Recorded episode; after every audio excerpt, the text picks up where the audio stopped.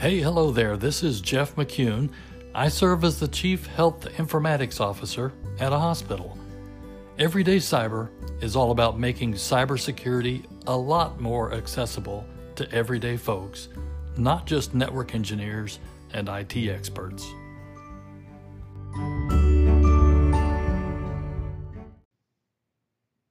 Today, we are going to talk about wireless router security.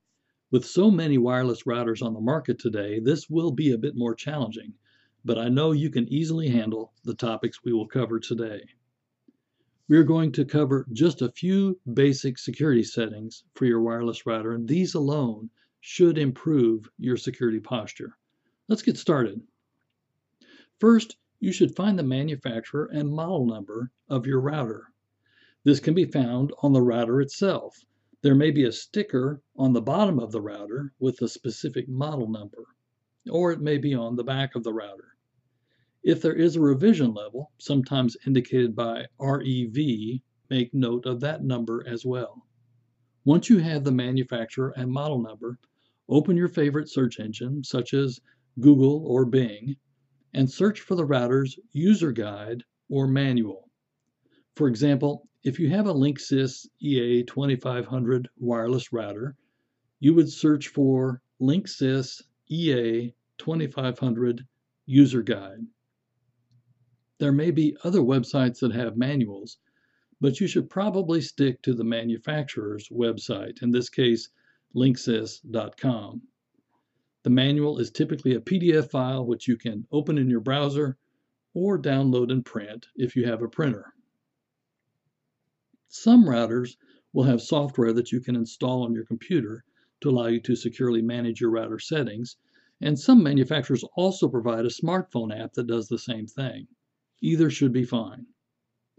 For these next steps, I'm going to assume that you have downloaded the software and followed the instructions in the manual to open the router's settings.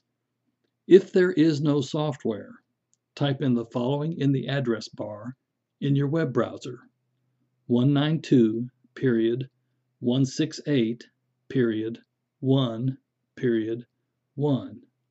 Again, that's 192.168.1.1.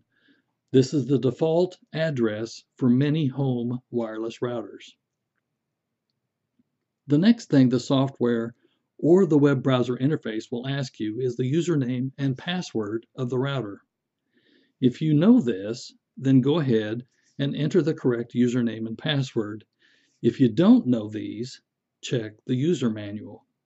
You can search the PDF user guide for the word default or password or admin. Try logging in with the default username and password provided in the manual. For Linksys, the default username is admin and the default password is admin. Okay, you should now be logged into the router. You will likely see some links to settings, security, administrative, and other settings. On a Linksys router, the router's main password is found in the administrative settings. Let's make sure that you have a good, strong password. Using the manual as a guide, change that main router password to something that is unique.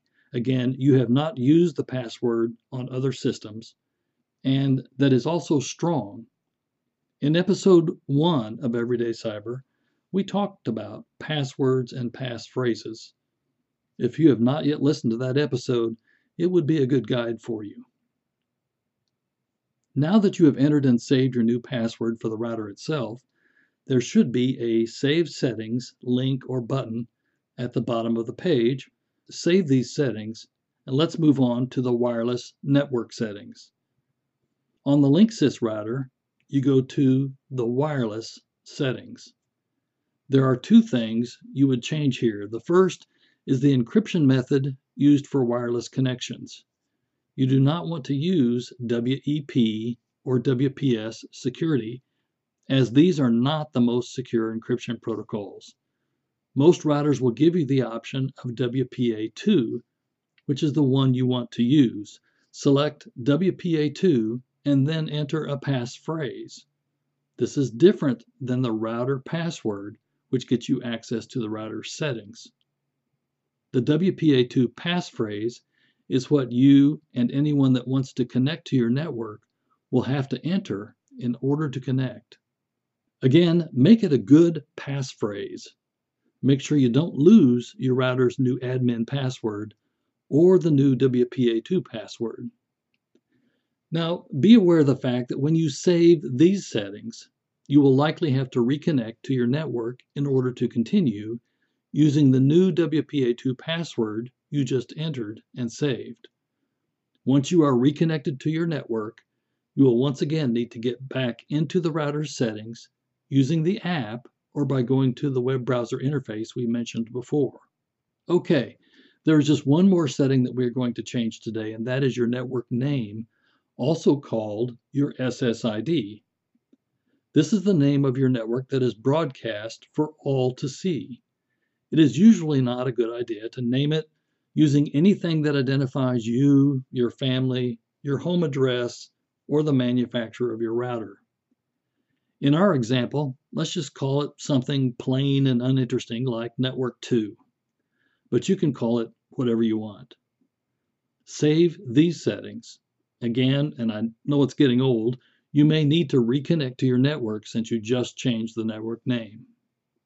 To recap, at this point you should have changed the following settings, which will make your wireless router more secure.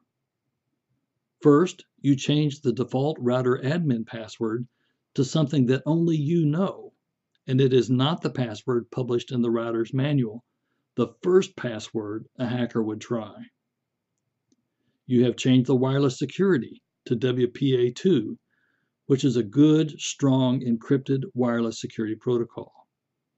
This makes it very difficult for a hacker to intercept your wireless signal. You have created a WPA2 password or passphrase that is required for anyone to connect to your network.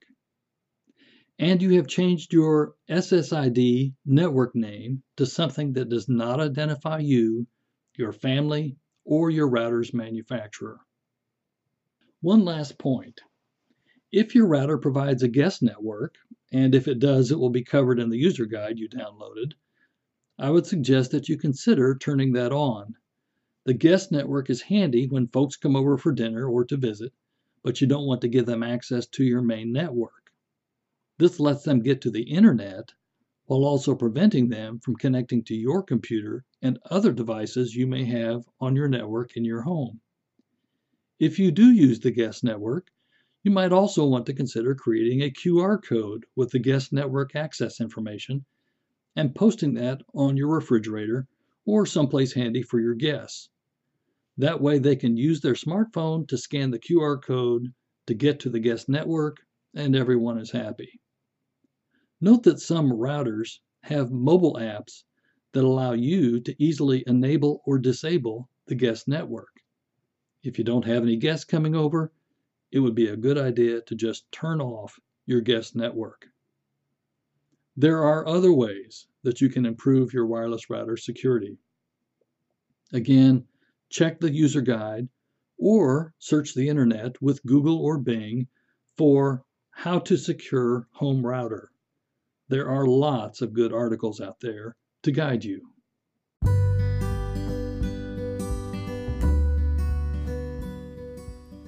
Thanks for listening to Everyday Cyber. Feel free to leave your thoughts about today's episode and be sure to keep listening. We have a lot of topics to cover to make you and your family safer.